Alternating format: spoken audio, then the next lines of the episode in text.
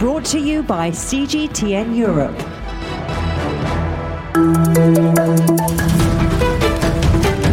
Hello, I'm Stephen Cole. Welcome to the Agenda Podcast. In this week's episode, we'll be trying to answer some of your questions about the rollout of the various COVID 19 vaccines. I put comments from our listeners to Dr. Jerome Kim. He's the Director General of the International Vaccine Institute and began by asking him about the large numbers of organizations that appear to be involved in the vaccination process the World Health Organization, COVAX, CEPI, etc., and whether it could be better if there was just one organization in charge. One of the unique features of the COVAX facility is that each organization that is in a leadership role is doing what it does best. So, for instance, CEPI, the Coalition for Epidemic Preparedness Innovations, is responsible for vaccine development and manufacturing. Gavi, Global Alliance for Vaccines and Immunization, also um, the Vaccine Alliance, uh, is responsible for the purchasing of vaccines, which is something it does extremely well. And of course, WHO is a normative organization. It's an international organization. It sets policy and, and helps to direct policy. So each organization has a specific role and responsibility under this.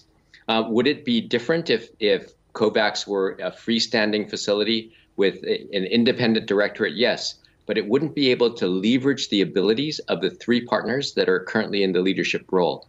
189 countries have signed up for these vaccines. 2 billion doses should be delivered by the end of 2021. This is a remarkable achievement. And I think that the organizers of the achievement should be congratulated on the one hand, and on the other hand, encouraged to deliver on the promises of COVAX. Well, I have to say, I, I agree completely with both of those uh, thoughts, uh, Dr. Kim. Um, we also are hearing a lot about new variants, and our first question from the audience is about exactly that. G'day, I'm Scott in Australia, and I'm wondering do the existing vaccines work against the new strains of coronavirus? So far, the answer appears to be yes, a qualified yes. The vaccine induced immune responses don't work as well on the new variants as they did on the old ones. But we actually do not only have theoretical, you know, test tube evidence, uh, that the vaccine should protect.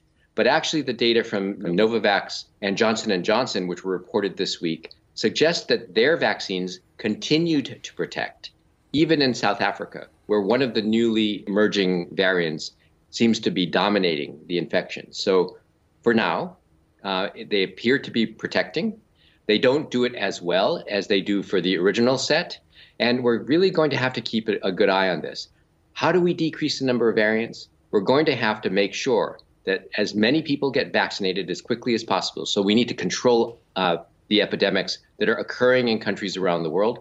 But we also have to encourage people to continue to use masks, distancing, hygiene, avoiding crowds, because we need to really control this. And, and the best approach right now is going to be a combination of distance, masks, and, and avoiding crowds, as well as vaccination.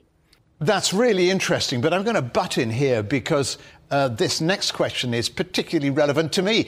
I am having my first vaccine today, and the vaccination is going to be the Pfizer jab. But what happens about the second jab? Suppose I get the Oxford AstraZeneca jab. Does that matter? So I can give you the scientific question. The scientific question, the answer to that question is the vaccines were tested in a way that would only allow us to give vaccine A with vaccine A and vaccine B with vaccine B. Can we mix them? Probably. Will they work? Possibly. Do we know that? Does the data support that? We don't have any data to date on whether that actually works. And when you're doing vaccine studies, when you're recommending vaccines, you always try to stick to the vaccines that were tested. In that case, it would be the Pfizer vaccine with a Pfizer vaccine, the Moderna vaccine with a Moderna vaccine. Could it work in theory? Yes. Do you want to take that chance? If possible, we would like to avoid it. And actually, that's what most of the guidances say. You know, we understand that there could be accidents, there could be uh, problems. The other thing that we know is that you know a single dose of vaccine actually does probably work. We don't know for how long, but looking at the data, you know, 10 days after the first vaccination, we start to see a drop off in infections. So again, there's a lot that we don't understand. The vaccine dosing needs to be optimized. Could we give a half dose that works as well as a full dose, or might it work better as it did with AstraZeneca? These optimization questions are things that still need to be answered. So, for now, I think that most guidance is say, try to match the vaccines. If you're in a situation where you absolutely cannot, then it might be acceptable to use a different one. But really, the data are only for vaccine A with vaccine A, vaccine B with vaccine B. So, if I understand you correctly, a second vaccination isn't absolutely necessary. Uh, no, not exactly. What it what it means is that um, the first dose of vaccine generates some protective um, immune response. That is, um, some level of proteins induced by vaccination that bind to and inactivate the virus. That's very important. Right we always give the second dose because what we do know is that usually that first dose, the protective responses will decrease with time, and sometimes fairly quickly, sometimes less rapidly. So we need the second dose in order to boost up those uh, protective responses, to give the immune system a reminder of what it's supposed to be doing. Right. Okay. And we find that that second dose is often very effective. And also, one of the other things is when we're thinking about optimizing, you know, these doses were typically given a month apart if you start to space out the dose, there is evidence now from AstraZeneca and others that as you space out the dose, the protective responses get better. And that's actually really important and really needs to be documented scientifically. You know, it's it's one thing to you know do something based on on what we think, what um, what experts think. It's a completely different thing to be able to say to a patient or to a volunteer, the data show that the two vaccines given together are better than one vaccine, or that the two vaccines give you a much higher protective response that will last for a longer period of time. We really need to lead with the science in order to, de- to increase acceptance of, of vaccines around the world. A question now from Mo Yazdiar, who tweeted us with the question Can vaccinated people still spread COVID? And I suppose he wants to know if they still have to wear masks and so on once they've been vaccinated. Yes. Yeah, so, uh, and, and I think the, the answer to that is pretty unanimous. Vaccination is very important. Until we reach uh, enough, um, a high enough level of, of herd protection, we're going to need to keep the masks on. We're going to need to continue to use distancing, and we're going to need to continue uh, to avoid crowds. At some point, maybe this year in the higher income countries, we will we will be at that level where governments can start to loosen some of the restrictions that were put on on uh, individuals. But until that time, we really do need to protect ourselves using a mask, and also very importantly to protect others. You know, almost all of the vaccines, so seven out of the eight vaccines that have shown efficacy so far, that is protection, um, were really designed to look at does the vaccine protect against disease? The vaccines in general have not been tested to show that they protect against infection or transmission. And taking off your mask means that if you get infected, you probably aren't going to pro- progress to uh, COVID disease or severe disease, thank- thankfully.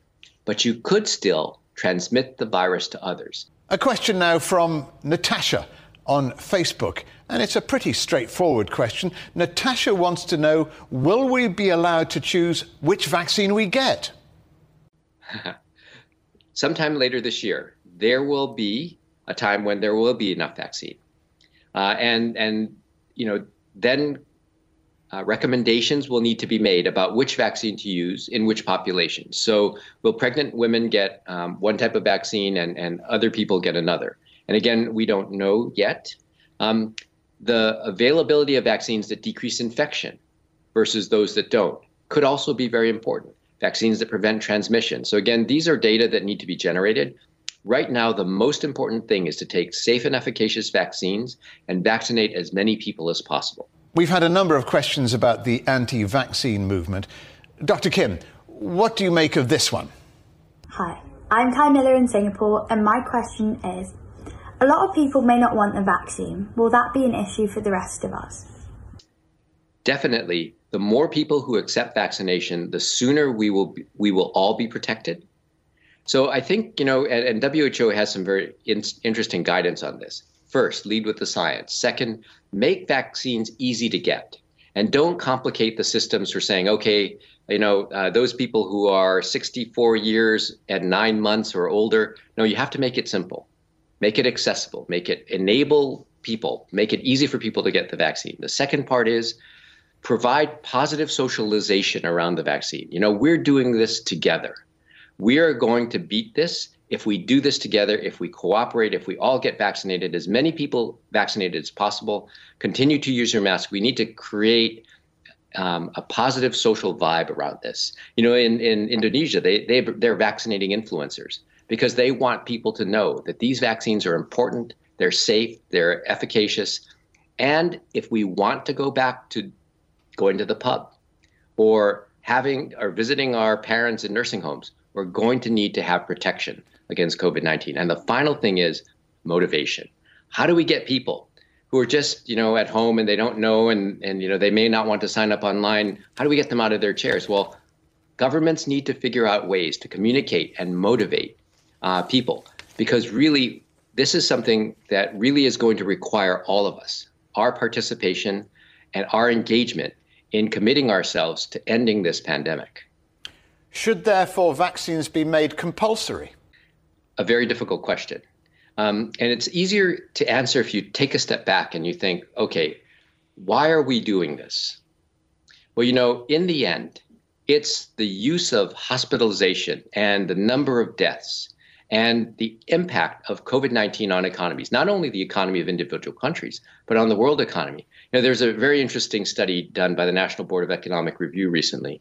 And what it said was if we concentrate just on vaccinating ourselves, the global economy and high income countries in particular will still be impacted by four to five trillion dollars if we don't vaccinate other countries as well. It just gets to the idea that this is a global pandemic it's affecting wealthy people and poor people, wealthy countries and poor countries. We all have to be a part of the solution. And, you know, again, it's going to be difficult. Countries are going to need to come up with creative ways to, to encourage enough people to be vaccinated.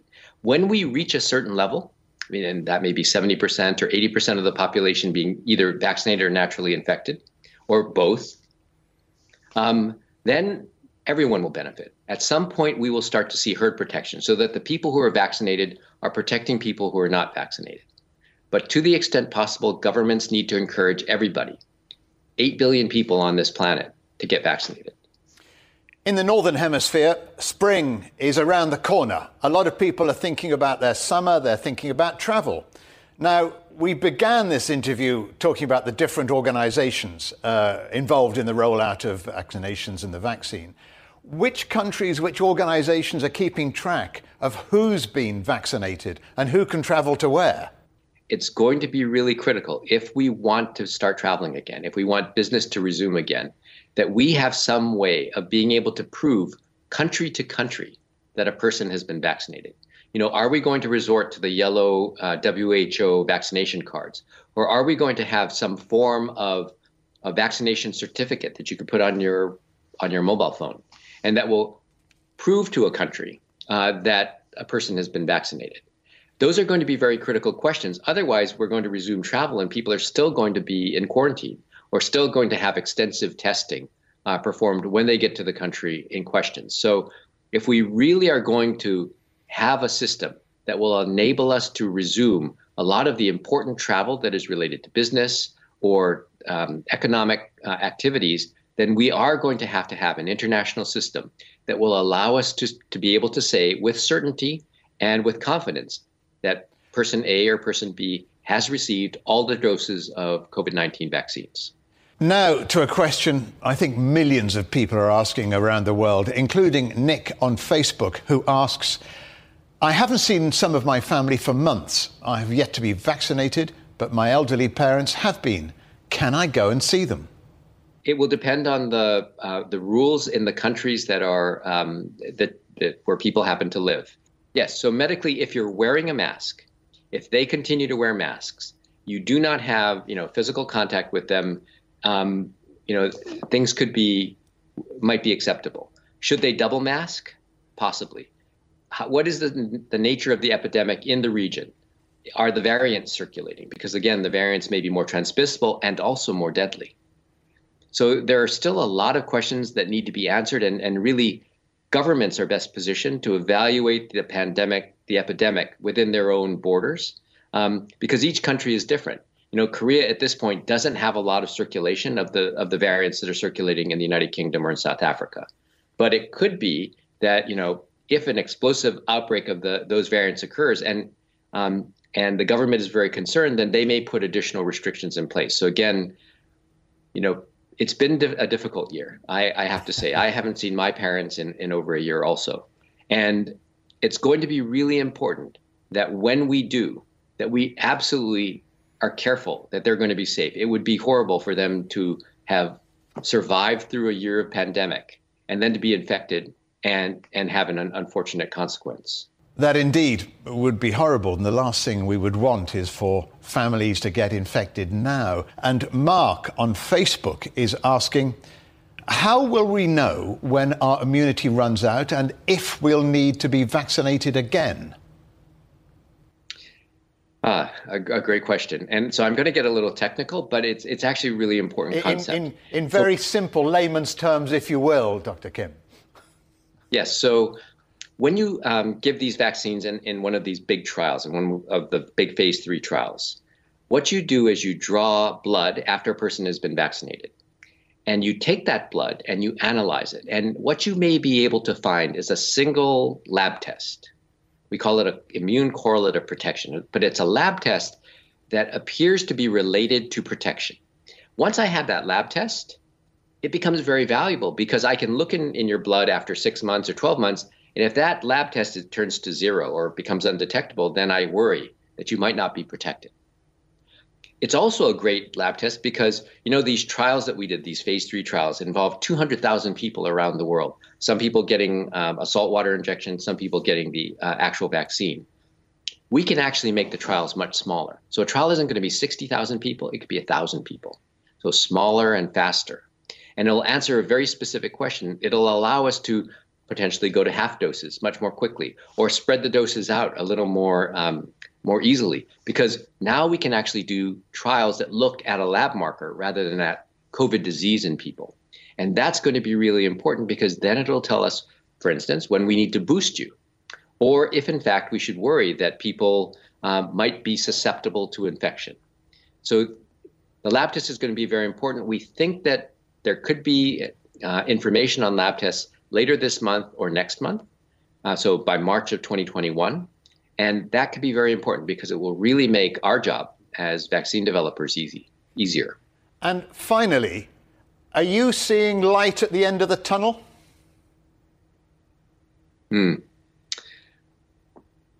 A vaccine solution is an important solution it really gives us our first really good weapon in this in the, an active weapon in the fight against covid until then you know we were using distancing and masks and and we all know how effective that's been in, in, in many countries of the world a vaccine is different but a vaccine remember is is only a weapon and to really win a war against covid we're going to need an army to wield that weapon and those are the people the healthcare providers who are be giving those jabs to 8 billion people around the world. And we really do need a strategy.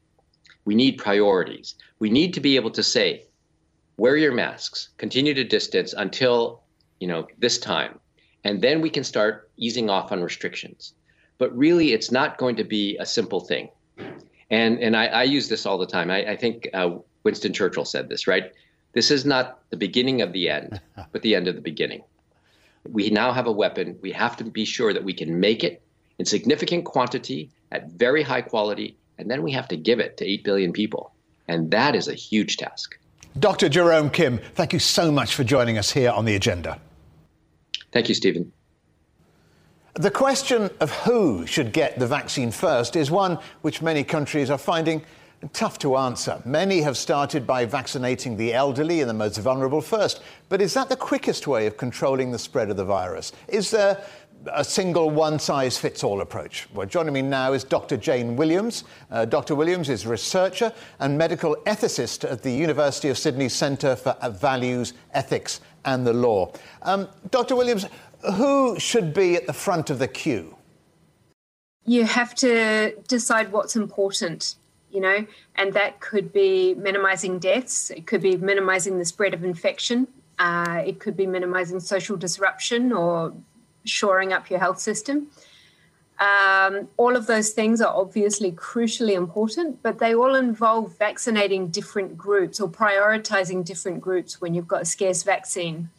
So there are some really difficult questions uh, that need to be answered before you can make those decisions about who gets it first. Lots of difficult questions, which I hope I'll ask you. And I hope, you'd, I hope you would answer them. Um, because, I mean, one argument goes that health workers are at the um, front of this uh, vaccination program. I mean, it makes sense, doesn't it, for health workers to be vaccinated first? Yeah, absolutely, it does. It makes sense uh, because they are at risk of becoming ill themselves. They're at risk of spreading illness. Uh, and also, they've been working incredibly hard, uh, depending where they are, but under really difficult circumstances. Um, and I think there's a, a, sort of measure of reciprocity um, that's involved as well. We want healthcare workers to show up to work and work as hard as they can under these horrible, horrible circumstances they're working under. And I think we owe them something in return for that. For governments, this is the toughest question of all. Some governments say, OK, it's the elderly must come first. Certainly the, the UK government, uh, the different categories, uh, the over 70s, 80s, 90s, most uh, at risk. Other governments have decided okay, the economies uh, of the, the economy of this country is so badly affected, we need to vaccinate the workforce. What kind of ethical decision making comes into play there? It's very common uh, when you're talking about public health ethics, certainly, to think about what's going to benefit the greatest number of people. In a non COVID situation, it would probably involve vaccinating in such a way that you knew that you were going to reduce the spread of infection. And so the, the kinds of decisions that we make around vaccination more broadly and that we're used to making around vaccination about protecting everybody and protecting the largest number of people might not be the same calculus when it comes to COVID. So you mentioned the UK government um, vaccinating the elderly. That is uh, in order to minimize the number of COVID deaths, you know, and that's a very reasonable thing to do, of course. Um, there's no correct answer, and I can't I can't give you an answer. I'm sorry. It but is almost unanswerable, isn't it? Uh, it, it, really is, right? Um, but I was hoping I you so. would be able to answer it. but which governments around the world do you think have got it right so far? I think the New Zealand government did an amazing job.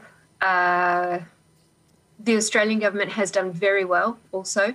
It's been at some cost, you know. We we. Uh, the national borders are closed. A lot of the state borders have been closed on and off. Um, the hotel quarantine system is very tough, but it's very effective. Uh, we've done an amazing job here with contact tracing, especially in New South Wales, where I'm based. Uh, so, really, I, I, I, mean, I'm very grateful at the moment to of be course. in the situation that we're in. We're seeing in Europe and the UK uh, something which is being dubbed vaccine wars breaking out uh, a, a, general unfairness about the distribution of vaccines. I mean, we're supposed to be living in a time of globalization. That's gone yeah. away, hasn't it? Completely agree with you. I think that's something that we've seen in the last 12 months has been very much every person for themselves or every country for themselves, depending on how you want to look at it. Uh, there have been some really great attempts to try and um, hold that at bay. The, the COVAX um, uh, agreement, if you like, uh, is supposed to try to make um, equitable vaccine distribution, which will really help all of us. I hope very much that that's going to work, uh, but there does there doesn't seem to be much sharing, um, shall we say? What, and of course, not every country has the same capacity to access vaccine. Uh, you, you, talk about Australia and New Zealand successfully flattening the curve.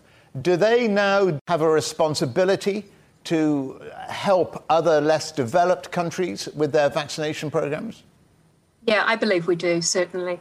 Uh, and I, as far as I know, Australia's uh, certainly made a commitment to do that uh, with neighbours in the Pacific Islands to help them get protected. Because if we don't, I mean, I, I don't know when they will have the capacity to get vaccine. Dr. Jane Williams, many thanks to you for joining us here on the agenda. Thanks very much for having me. That brings us to the end of another edition of the Agenda podcast. Next week, we'll be looking at the world of the entrepreneur. What drives them? How do they get started? And how do you become one? Remember, you can subscribe to this podcast on iTunes, Stitcher, and Spotify. You can also find us on CGTN Europe Facebook, Twitter, Instagram, and YouTube. And we'd love it if you could leave us a rating and a review. Until next week, goodbye.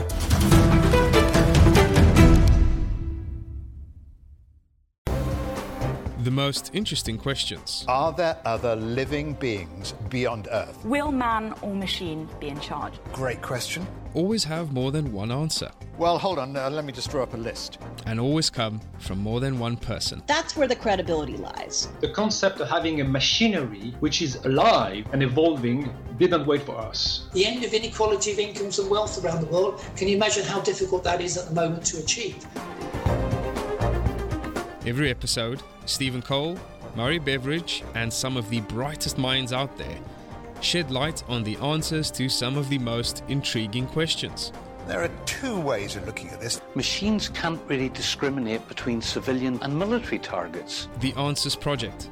Maybe we need to just look at this in a bit more detail. Extraordinary claims require extraordinary evidence. The Answers Project, a new podcast from CGTN Europe.